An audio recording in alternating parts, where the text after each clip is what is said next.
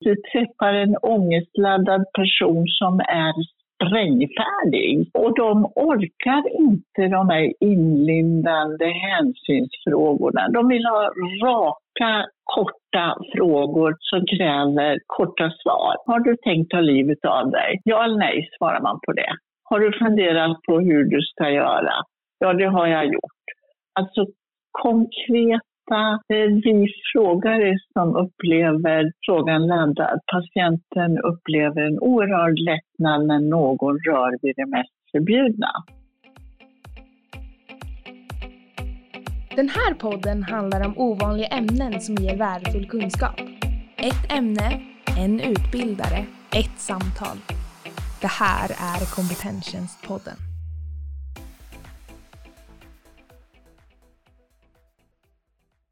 Ja, idag ska vi prata med Eva Leander. Eva är sjuksköterska med vidareutbildning i psykiatri och kognitiv psykoterapi med mångårig erfarenhet av psykiatriskt arbete med djupa depressioner och suicidalitet som specialområde. Och idag ska vi prata om suicidnära personer. Välkommen Eva! Tack!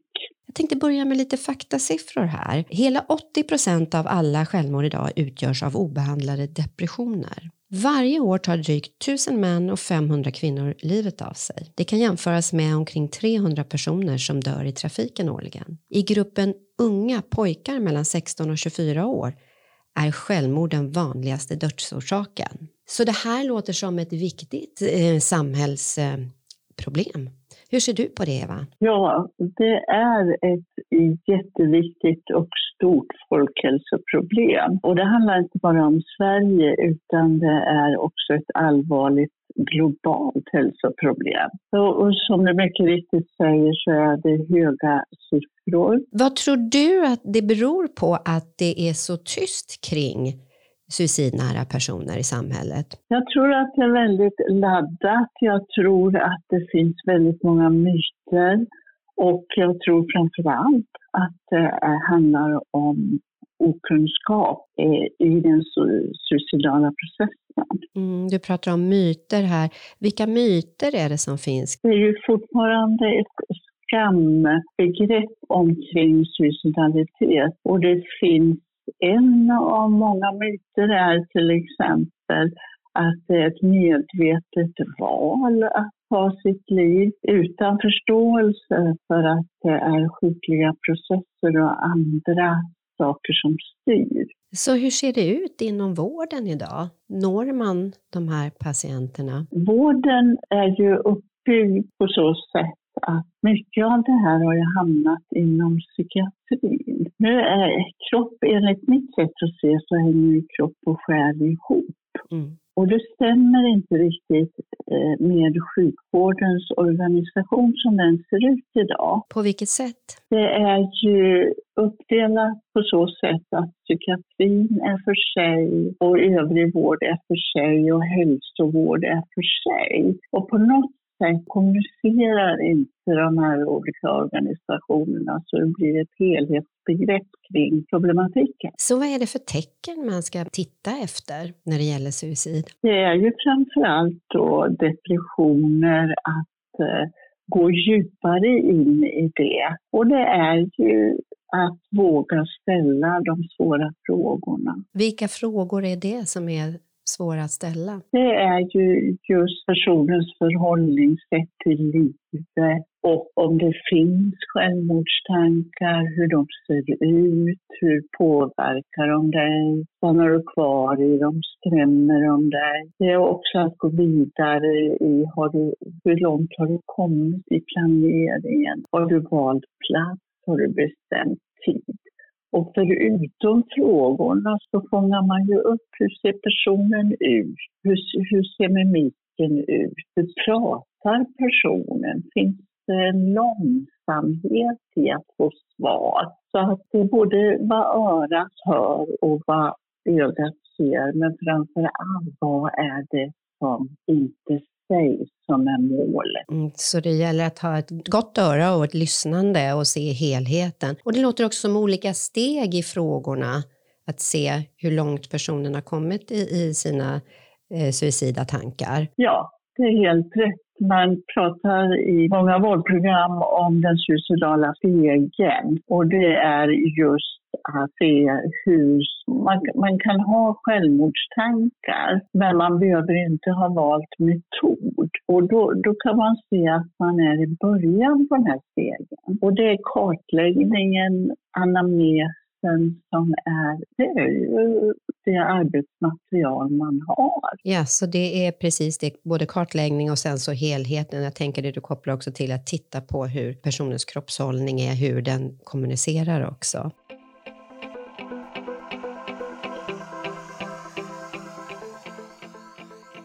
Hur skulle du säga att självmordstankar och självmord har sett ut över åren? Har det ökat eller hur ser du på det? Det har eh, fluktuerat väldigt. Eh, just nu ligger siffran, eh, man kan tolka det så att den har sjunkit när vi pratar om fullbordade självmord i relation då till befolkningsökningen. Men sen ändrar sig strukturen, precis som du nämnde initialt här så helt nytt är de här pojkarna 18 till 24 år som sticker ut.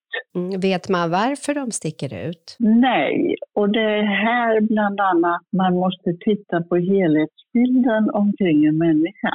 Ofta fokuserar ju vården kring den drabbade, men man måste också titta på en helhet. Hur ser livssituationen omkring den här personen ut? Det krävs ganska mycket mycket och framför allt fortsätta med att följa upp personen och även i tänka termer rehabilitering. Hur ser ett sånt här arbete ut idag? De allra flesta kommer till specialistpsykiatrin via vårdcentraler. Men man kan även söka via en egen remiss. Det finns blanketter för det på nätet.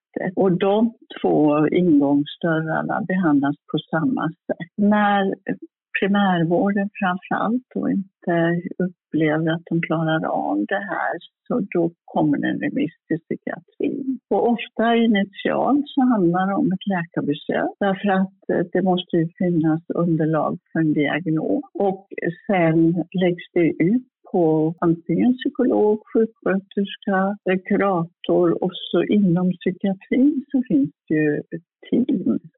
Jag tänker också att det kan vara en svår grupp för jag får en föreställning om att de kanske inte alltid själva söker stöd och hjälp. Så hur ser det ut? Är det oftast någon anhörig som, som fångar upp det här? Det är en svår grupp och ofta är det ju anhöriga som reagerar på ett annorlunda beteende som då uppmanar personen att nu får du göra någonting åt det här, det står inte rätt till med dig. Men så har du också en grupp som söker själva, som har alla förutsättningar, har arbete, har ett socialt tryggt nätverk omkring sig men vill inte leva. Så det, det, är en spridd grupp. Vad är det för tecken man, man som anhörig kan titta efter? Det är ju framför allt att personen börjar sova dåligt, vakna tidigt, ser ledsen ut, blir mer tystlåten, går mer för sig själv, eh, inåtstängd är ett ord som ofta förekommer. Så en förändring i, i, i personligheten? Ja, så kan man säga.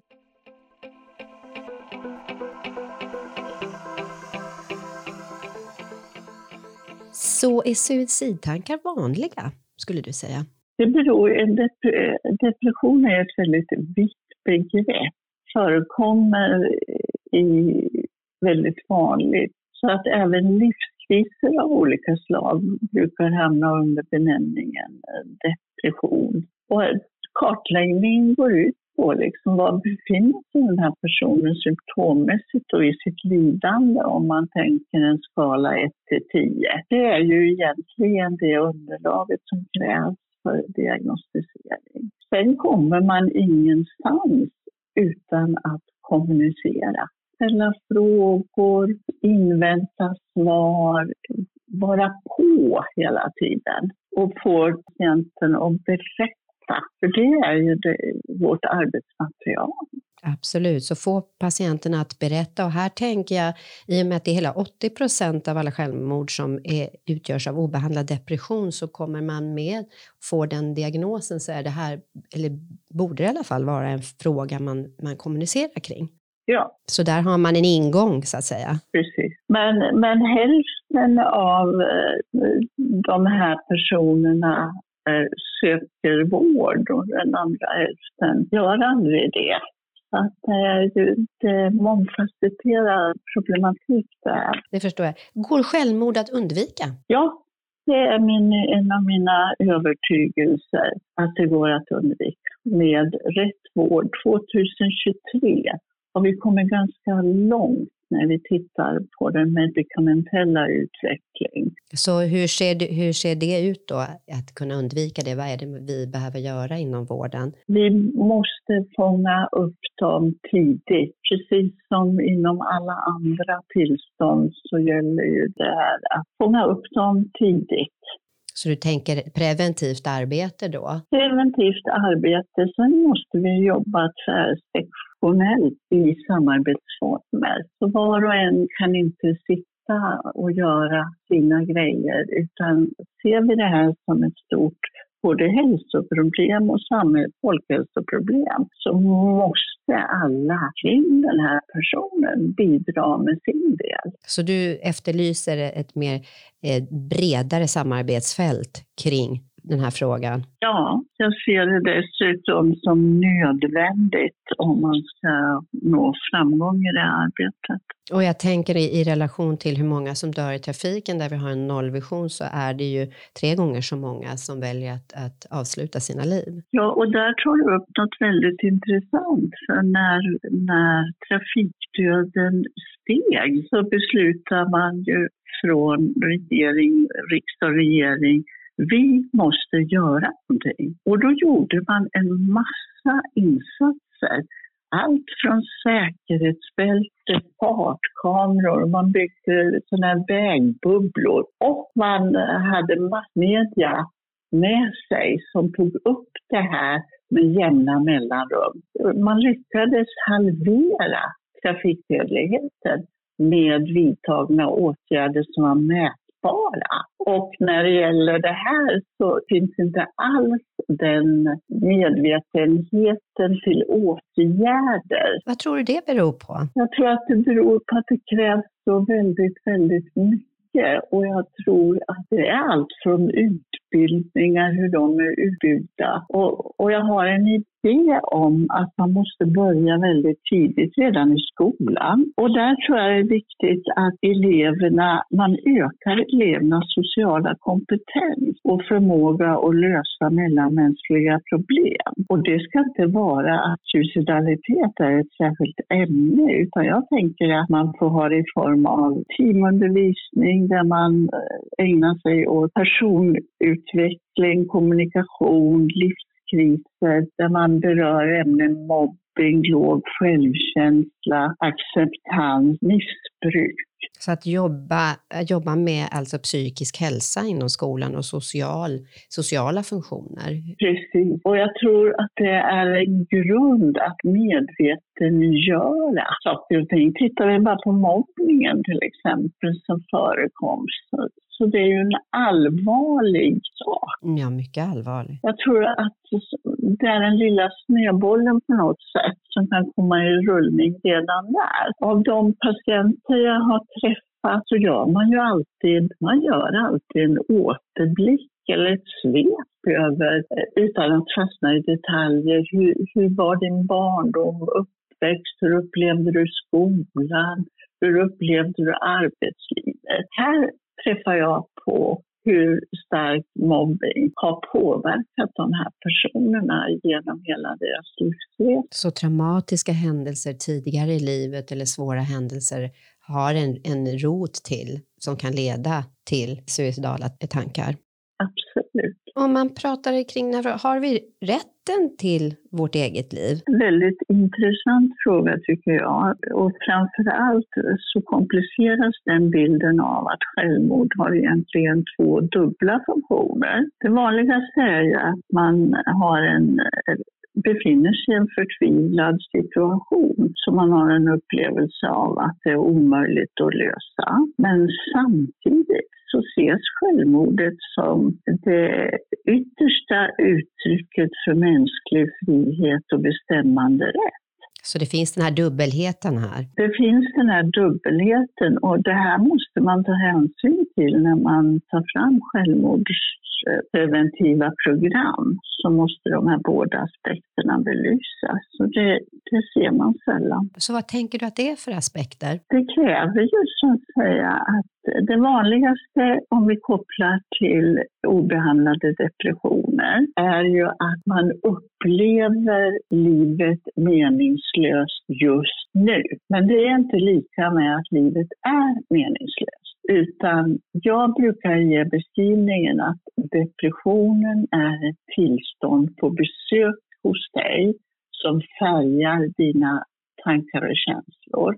Och när vi får bukt på det, så då ändras ditt synsätt på det. Men hos den suicidala personen så flyter de här gränserna ihop. Och just i, i den eh, akuta fasen.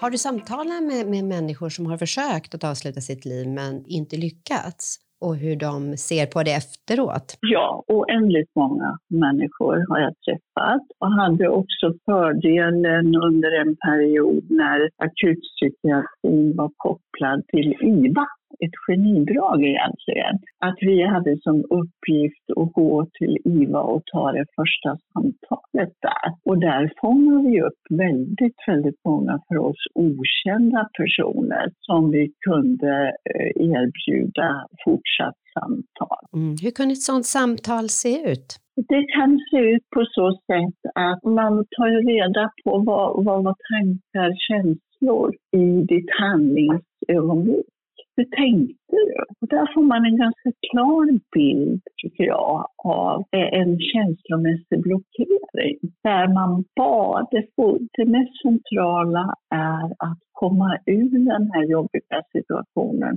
och bli av med sin ångest. Och här tappar man sitt konsekvenstänkande. Allt fokuseras kring de här frågeställningarna, att komma ur mitt lidande. Så här finns väldigt sällan familj och barn och vad kommer det här att innebära för de som finns kvar. Så det blir en form av låsning i, i där i stunden där konsekvenstänkandet försvinner och problematiken blir så stor. Är det som att också hitta tankar som bekräftar att man kanske inte ska vara kvar längre, att man är en börda, belastning? Ja, och det är ju ett tungt depressionstecken, det vi kallar för ringnhetsidéer. Att någonstans är man inte helt övertygad om att det här är rätt. Men då börjar man med, med en slags alibi för sina tankar där man till exempel kan tänka hur roligt är det för min familj att ha en sån här person som mig? Och hur roligt är det för mina barn att ha en mamma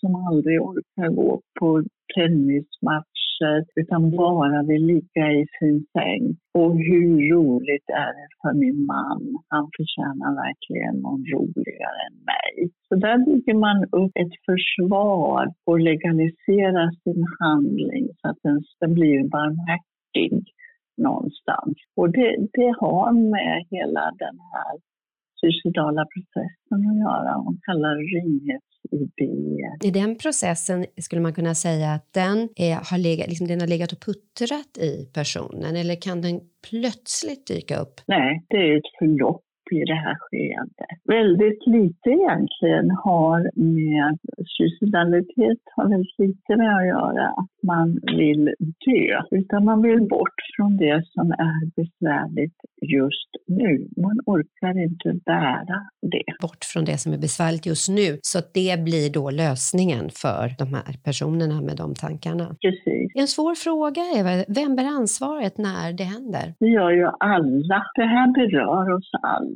Och alla vi som medmänniskor, professionella behandlare, vården, bär ett ansvar för det här. Hamnar man i den här myten, du tydliggör den genom din fråga, genom att en viss grupp människor anser att det är väldigt modigt att ta sitt liv. En annan grupp anser att det är väldigt fegt.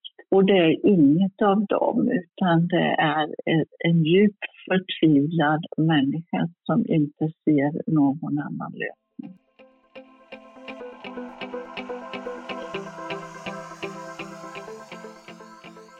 Så om man skulle sammanfatta så handlar det väldigt mycket om psykisk ohälsa, obehandlade depressioner som utgör en stor del av de här suicidala tankarna som angår hela samhället och det jag hör också utifrån det du säger Eva att här behöver vi arbeta preventivt redan ifrån skolan eh, med eh, de sociala aspekterna, kunna kommunicera de mellanmänskliga frågorna och lösa det som dyker upp. Sen är det ju också naturligtvis en stor ekonomisk fråga. Det är också en politisk fråga hur man fördelar sina resurser. Och eh, psykiatrin har aldrig varit speciellt högprioriterad. Det finns en, en rangordning i vad som ligger lägst på vårdskalan och där handlar äldreomsorg och psykiatri märkligt nog, tycker jag. Så hur skulle du eh, vilja se att politiker och, och, andra ansvariga inom området skulle arbeta? För det första, eh, att se det som det stora folkhälsoproblem det faktiskt är. Man måste samverka mellan hälsovård och sjukvård, skapa en högre tillgänglighet det måste bli ökad kvalitet både på medicinering och sociala insatser när det gäller behandling och framför allt uppföljning och att man har en rehabiliteringsplan. Speciellt när det gäller unga människor. Så ett bredare samhälle, eh, samarbete och eh, framförallt också en uppföljning så att man följer upp dessa personer. Om vi ska titta lite på möjligheterna och, och eh, framtiden kring det.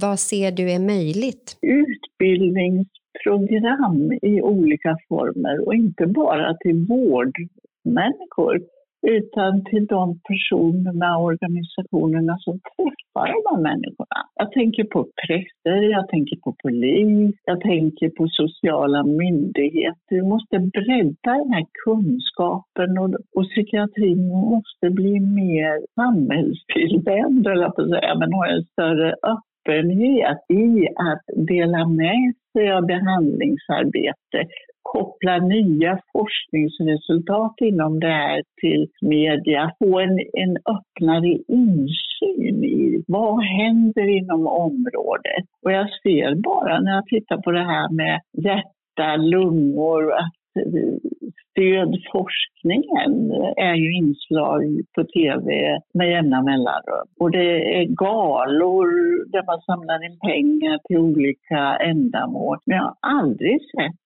Eh, att psykiatrin har figurerat i de sammanhangen. Ja, och jag noterade detta speciellt när han, eh, Avicii, tog sitt liv. Vilken medial reaktion, men inte så mycket på själva suicidaliteten utan mer på hans tragiska liv och hur det skulle bli för hans föräldrar och så vidare.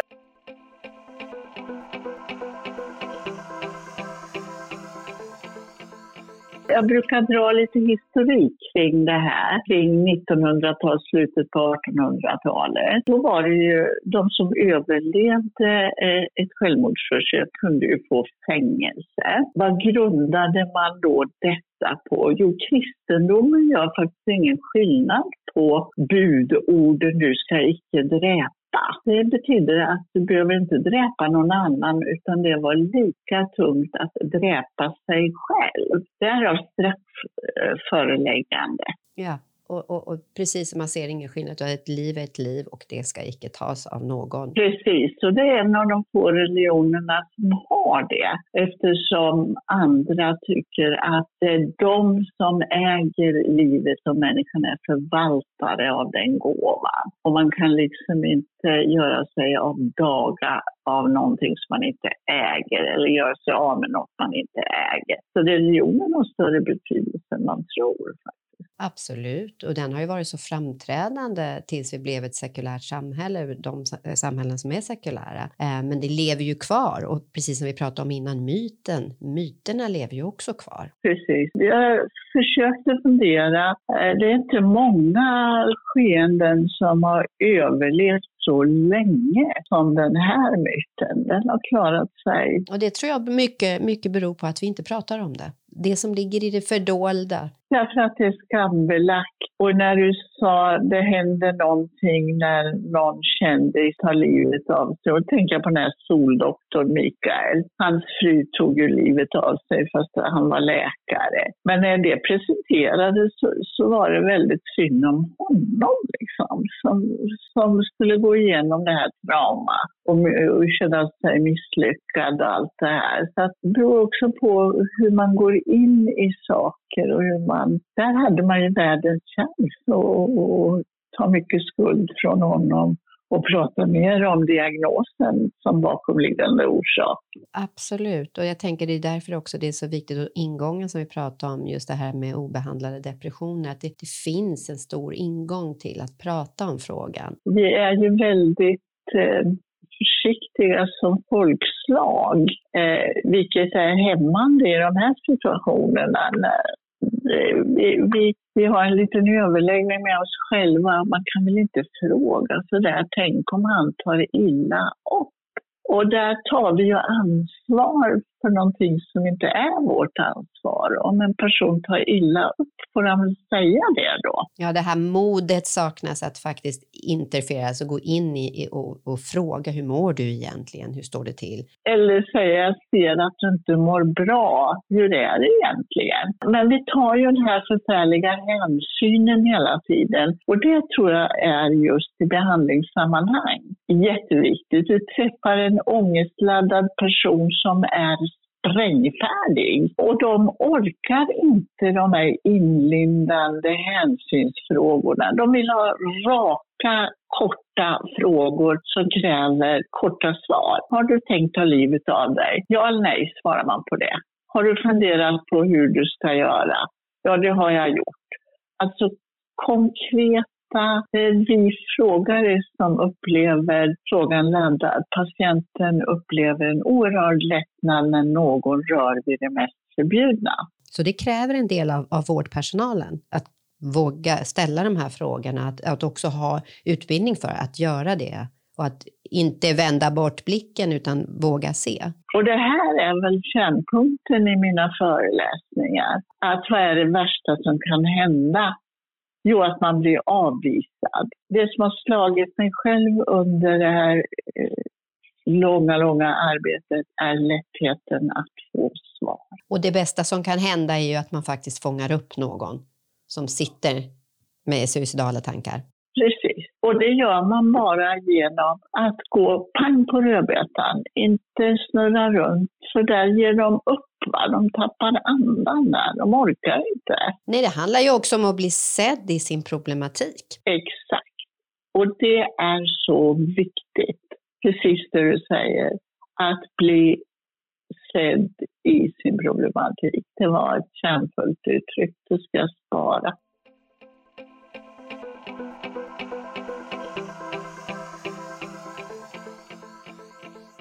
Jag har haft, ja, tusen, tusentals människor som jag har träffat. Men jag har haft förmånen att träffa en del av dem efter avslutat behandlingsarbete. Plocka tillbaka dem efter ett år. Av, det ingår inte alls i någon behandling att göra det. Men, men min nyfikenhet och kunskapstörst har drivit mig till det. Och jag har ställt frågan, om du blickar tillbaka på den här dagen och den här perioden, idag, vad är det du känner och tänker? Jag kan säga sju av tio har svarat ungefär likadant. Jag fattar inte att jag har tänkt de här tankarna.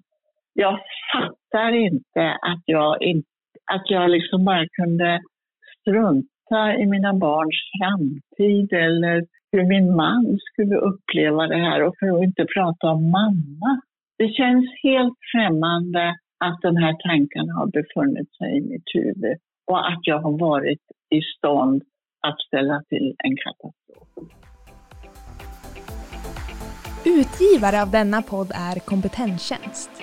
Ett utbildningsföretag som erbjuder utbildningar och föreläsningar för fortbildning inom offentlig sektor. Så missa inte den korta versionen av detta avsnitt för ännu mer tips och kunskap.